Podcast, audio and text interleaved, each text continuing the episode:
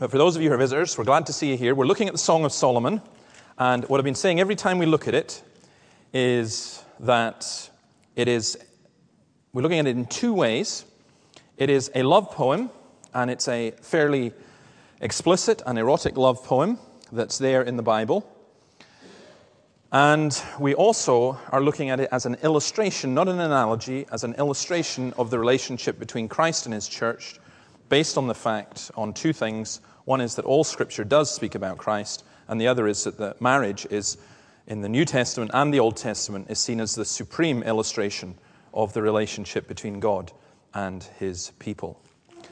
Now, each time I've done this, I've said the chapter gets more difficult. This is the most difficult chapter to speak on, and please forgive me if I'm hoping to keep it relatively short.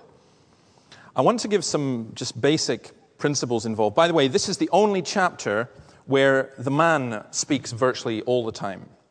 It's most of what we're going to look at is coming from the perspective of the man. And I want to make some general observations, first of all, before we look at this chapter, on how we regard and speak about our bodies. That's the sheet that I gave the guys, because it's very, very interesting how we speak about our bodies, and in different cultures, how we speak about our bodies. I don't speak about my body. That's pretty the way it's always been. But there is no question at all that we obviously have to at times, and that here, in this passage, there's some fairly straightforward speaking about the human body.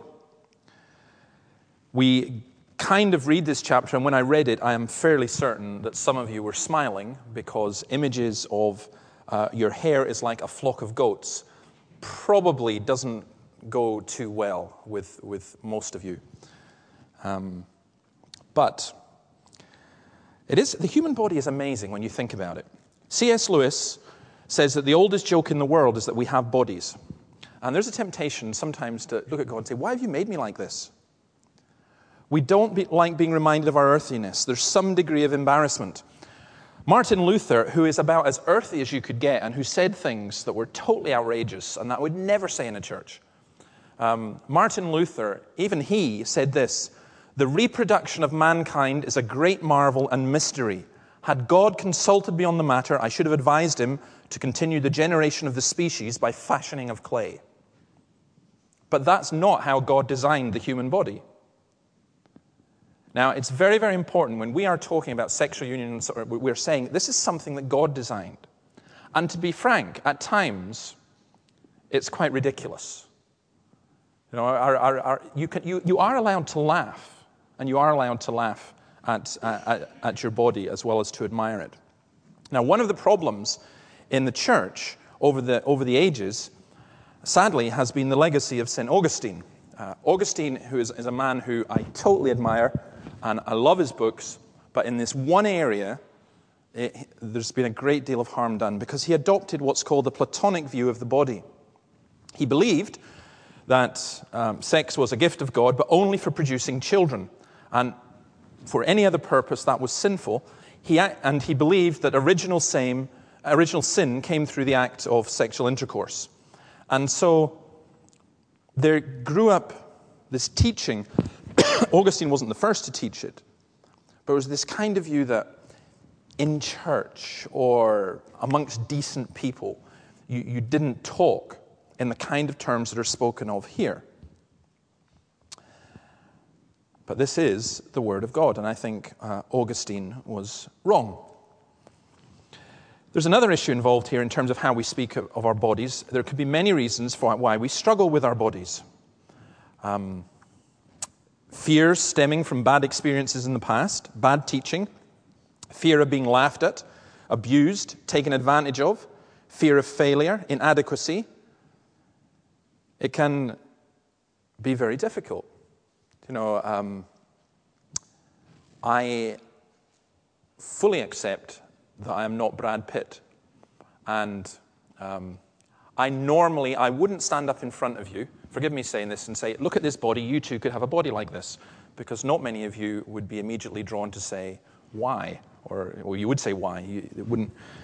The way that we look at our bodies and our culture is hugely, hugely important. There's so much in terms of image, and the church does need to address the issue. I read this week with some degree of horror that the number of girls who are self-harming has doubled in the past 4 years.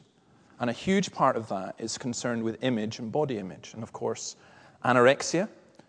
1 in 4 anorexics is now male, by the way. It's anorexia and bulimia nervosa and so on. Other eating disorders are all concerned with image and to do with the body. There are a lot of sexual dysfunctionality and so on that has to do with the body and how we think about the body. I don't often do this, but I happen to be in a house, staying in a house, where I went into the bathroom, and I like having something to read when I'm in the bathroom. But the only thing that was there was Cosmo. Now, I had no idea what Cosmo was really like. I have an idea now. Absolutely astonished that anyone would actually read it, but it's just... this sounds really ridiculous, but if I was a woman and I had to read Cosmo as my ideal of what womanhood would be, I'd be so depressed. It was just absolutely incredible, the kind of pressures that are put on people. Now here in this passage, when it speaks about the human body, it does so in a very interesting way. And in terms of, this is a passage where we've got to the wedding night, we've got to the wedding night, and in terms of the question of sexual union, there's the build-up and the gradual self-giving and the freedom that exists of physical love. There are risks, there are fears, and so on. But that's what is being mentioned here. Now, I also have to say something about the use of language. A lot of our language about sexual union is coarse and vulgar. It's where many of our swear words come from. And some people say, well, you can't say that in front of the children. Well, if they in the school playground, they hear it all the time anyway. The language used here is not coarse and it's not vulgar. It is evocative, but it's restrained. You could read this whole passage, which is the most explicit passage in the book, and not really get what it's talking about, because it does speak with a lot of euphemisms. Now, C.S. Lewis has a really interesting thing to say about the use of language in this respect. And I thought it was so interesting, I put it up. I'm sorry it's a long quote, but I put it up there for you to see. And if anyone wants it, you can email me and I'll send it to you. This is what he says. "I'm sorry to have to go into all these details, but I must. The reason why I must is that you and I, for the last 20 years, have been fed all day long solid lies about sex. We've been told, until one is sick of hearing it, that sexual desire is in the same state as any of our other natural desires, and that if only we abandon the silly old Victorian idea of hushing it up, everything in the garden would be lovely. It is not true. There is something very powerful about sexual imagery, and it needs to be handled with a great deal of care. We are saturated with images of eroticism, particularly in the advertising world. Our current society has an insatiable need for sexual fulfillment. Television, Hollywood, literature, popular music, they're all obsessed with hedonistic sexuality." So in actual fact, both in the passage here and also in how we speak, there should be an element of restraint. There should be an element of there are things that you would say in public and there are other things that you wouldn't say in public. But there also should be, obviously, an element of frankness and of openness. So, having said all that as an introduction, we're going to do there's 3 parts to this. First of all, there's the description, verses 1-7. Man is there on his wedding night and he looks at his wife. And this is what he says about his wife. And it is, I've said this before, when people come down here and they're getting married and the guy turns and he sees his bride, every guy I know, the look on their face is, wow, what did I do to deserve this?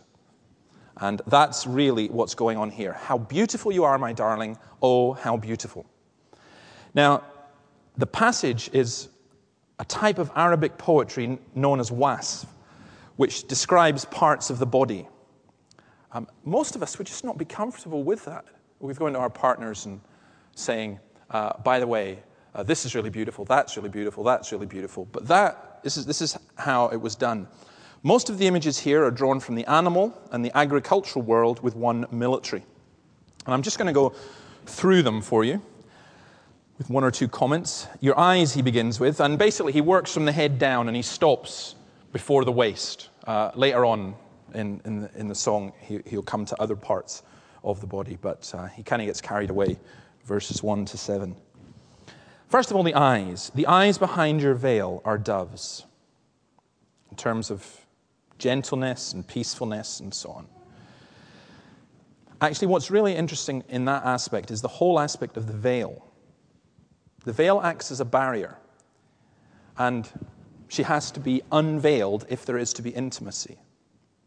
The eyes being the most revealing part of the whole body.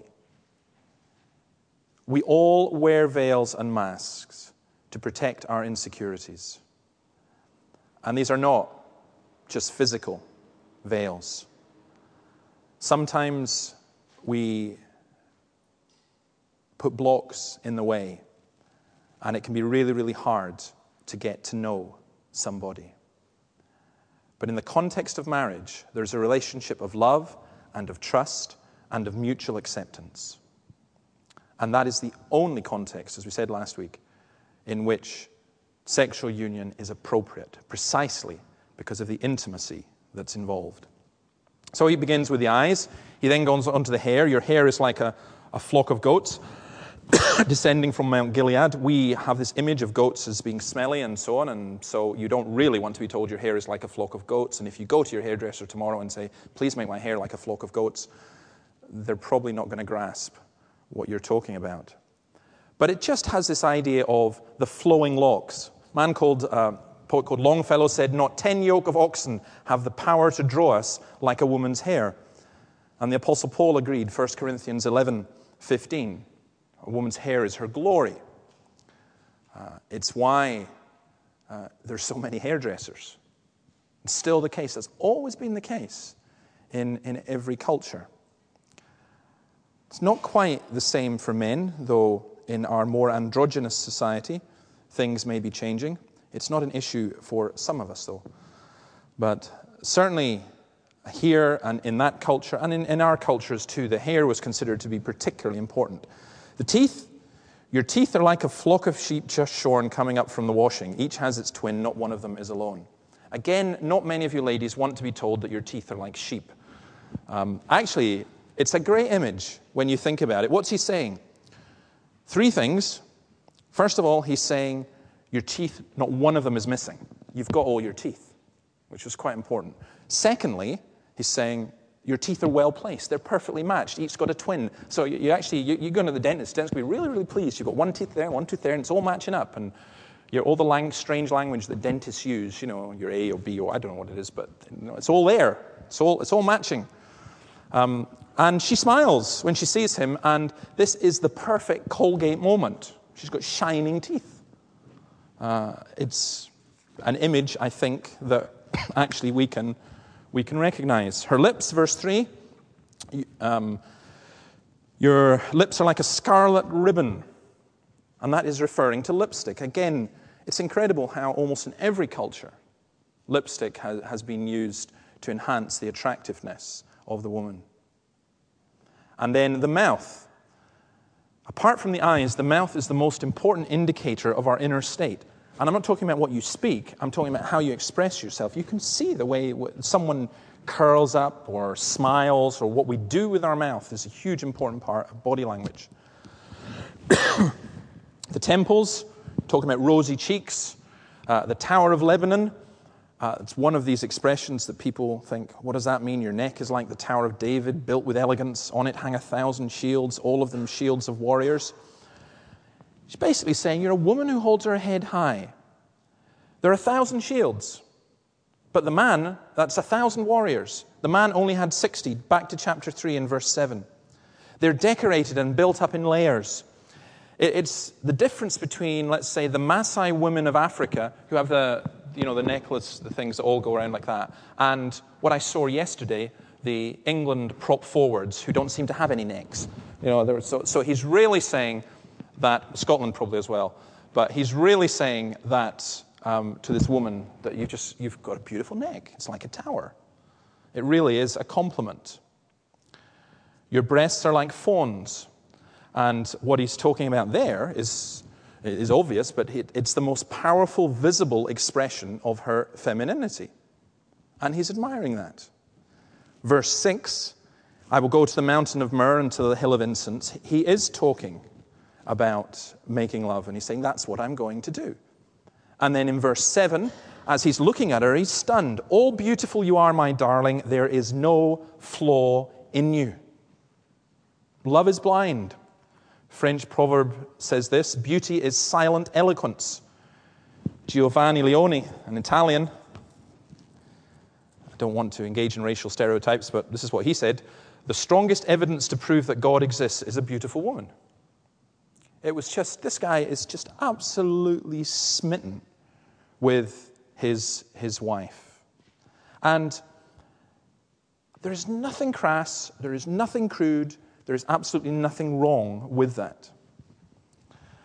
Second part is the anticipation, verses 8 to 15, where he's inviting her to come with him. It's moving from invitation through captivation of what his own heart to celebration. He talks about coming with me from Lebanon, descend from the crest of Amana, and so on, and from the lion's den, the mountain haunts of the leopards. And there are two images, two ideas there that are being taught. One is accessibility. You're in Lebanon. You can come down from the mountains of Lebanon. And the other is danger. You're in danger. Come to me. Because he says, you have stolen my heart, verse 9, my sister, my bride. And this is the first time he uses the term bride. He talks about how delightful her love is, how much more pleasing is her love than wine, how her perfume and her lips drop sweetness, which could either be referring to how she speaks or to kissing.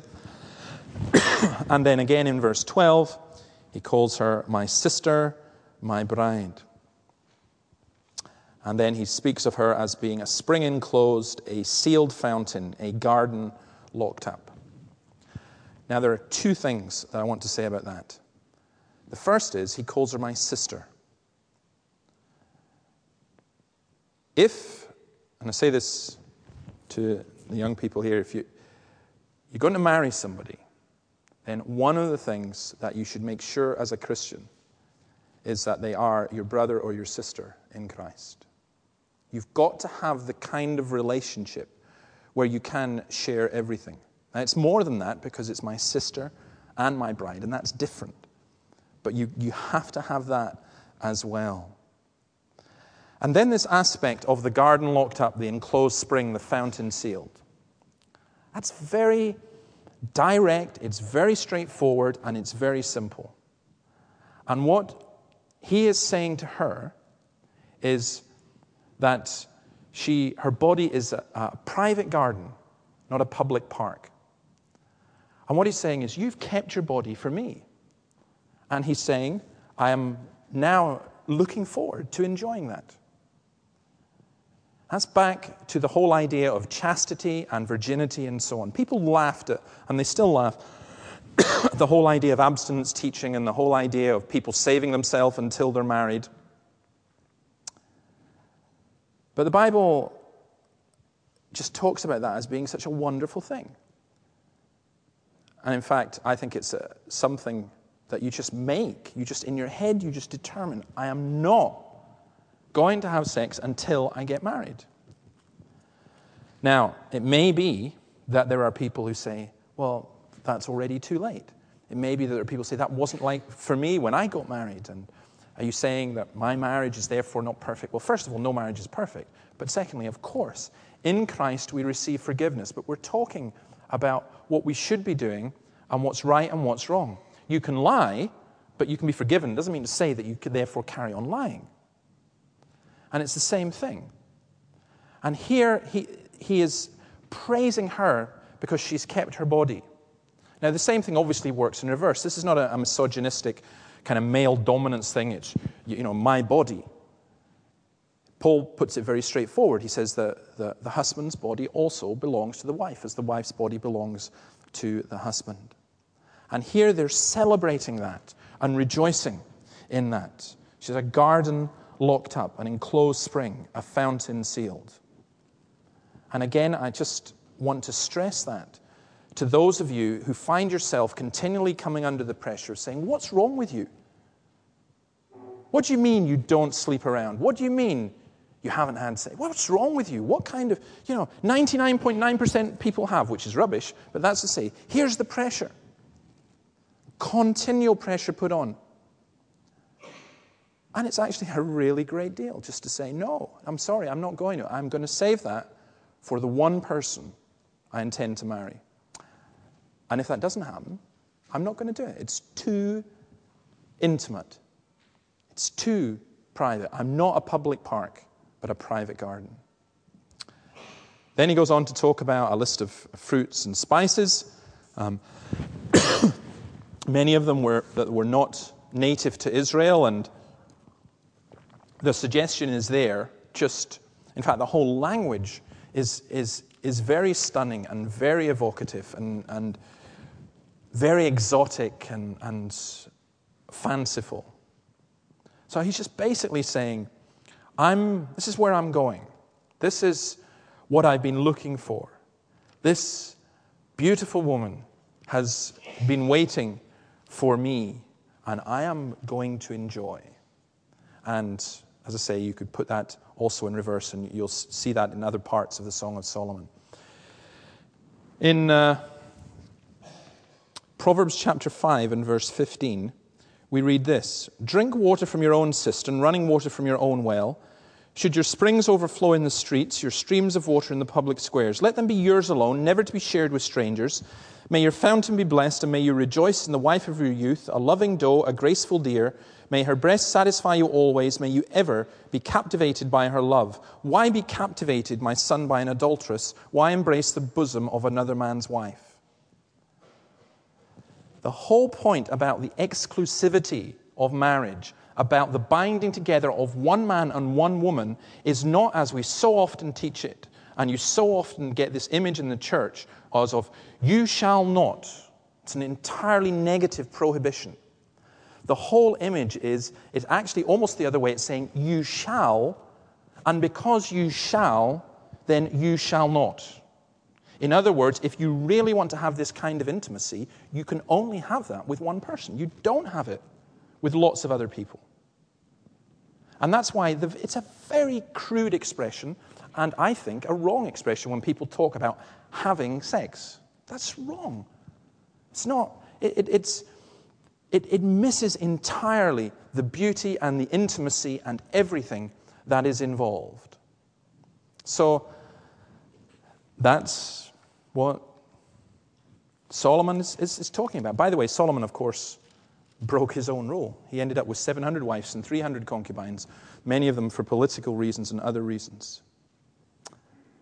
And then verses 16 to chapter 5, verse 1, there's the consummation of the marriage night. And it's, again, very straightforward. There's an invitation, verse 16.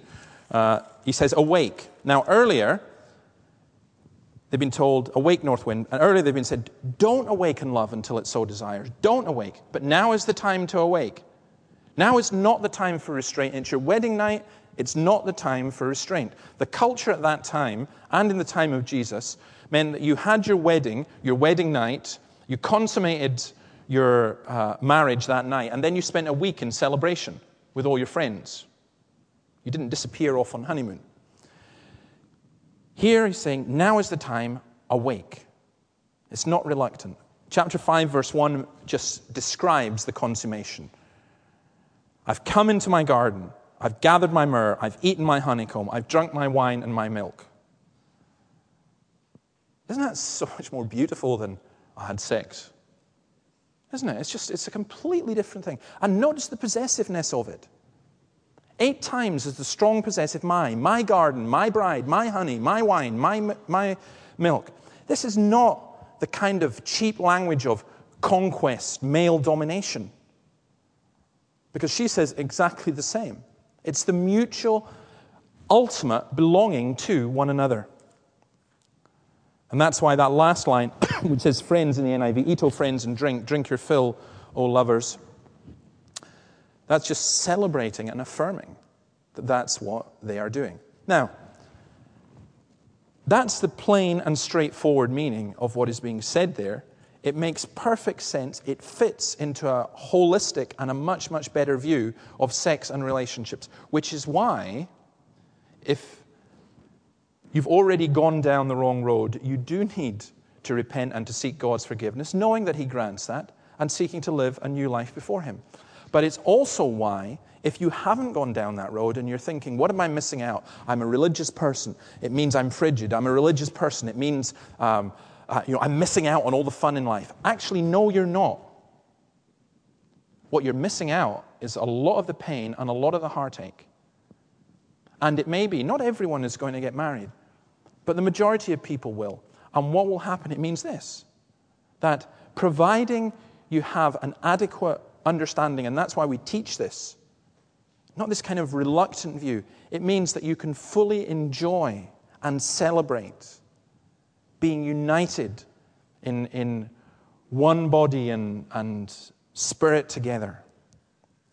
That's why Paul says again in Corinthians, why do you want to go and unite your body with a prostitute? Don't you realize you become one?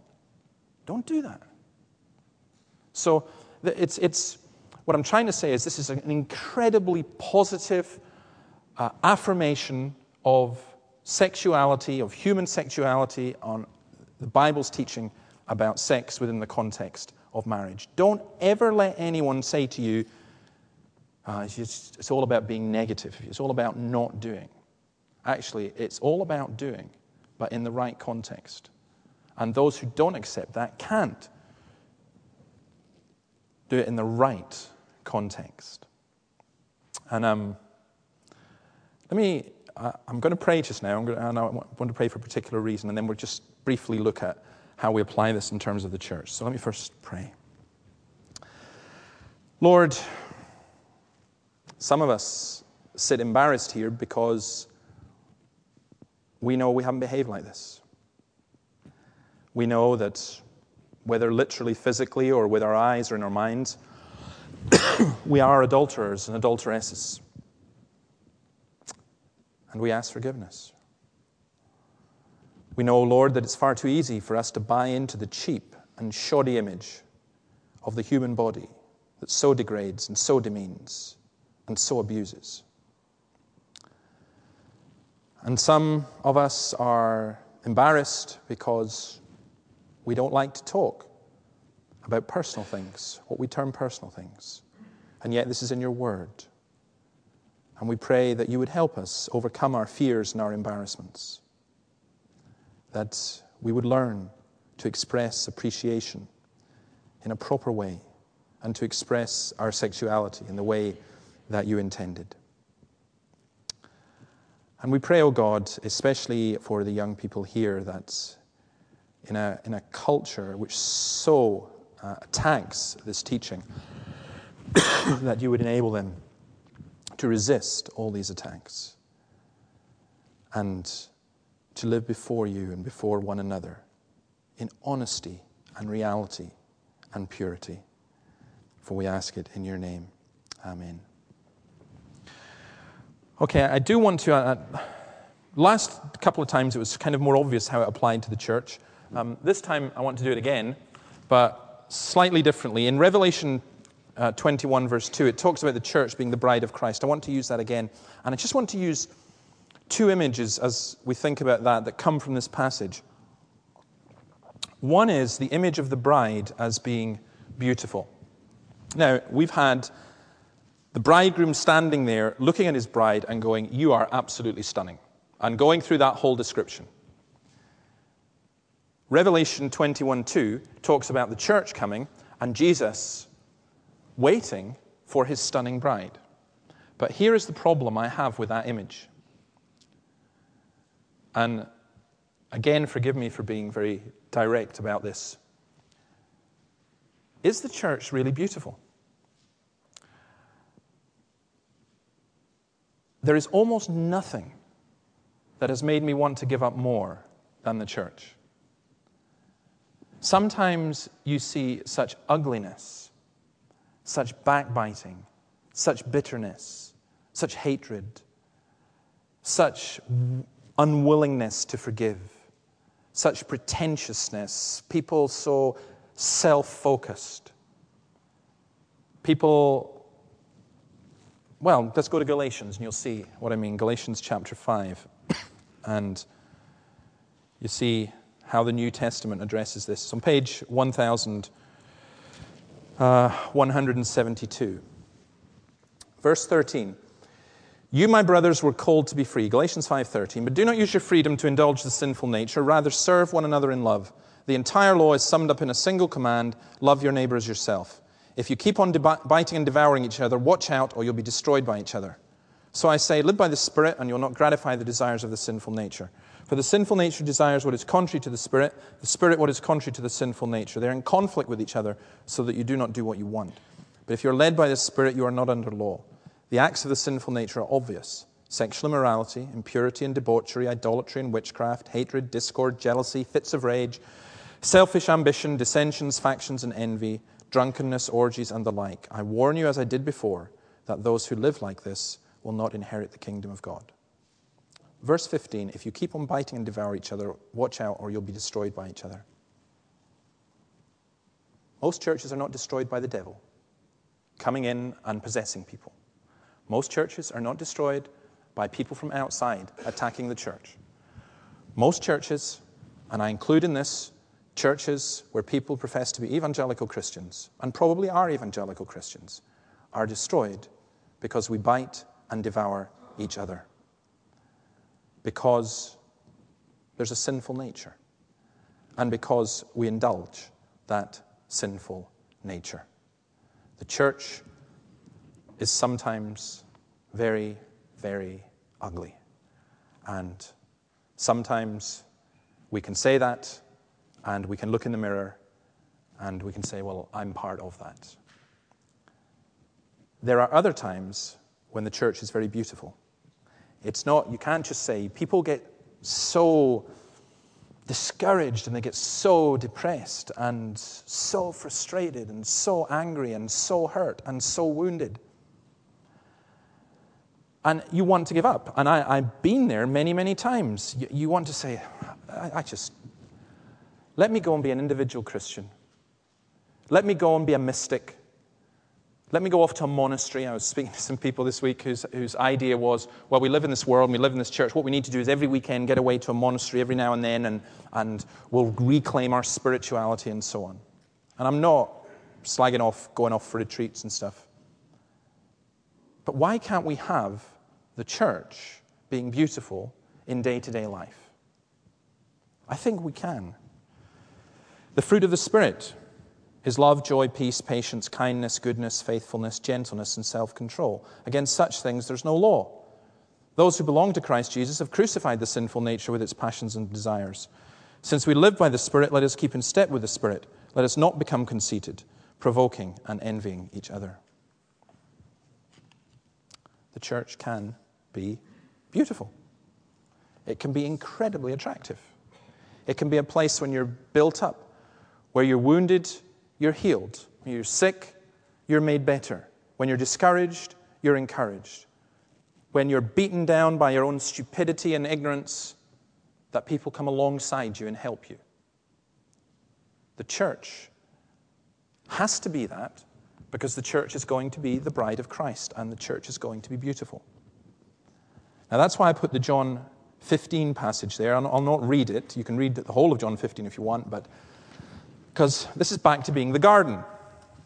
My bride is a garden. Who is the gardener? My Father, says Jesus, is the gardener. And what does he do? He cuts off the branches that don't bear any fruit. You're not getting to be the bride of Christ if you bear no fruit.